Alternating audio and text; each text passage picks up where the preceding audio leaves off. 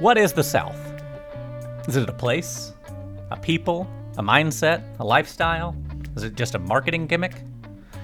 My name's John Hammontree, and this is a question that's bugged me ever since I was a little kid.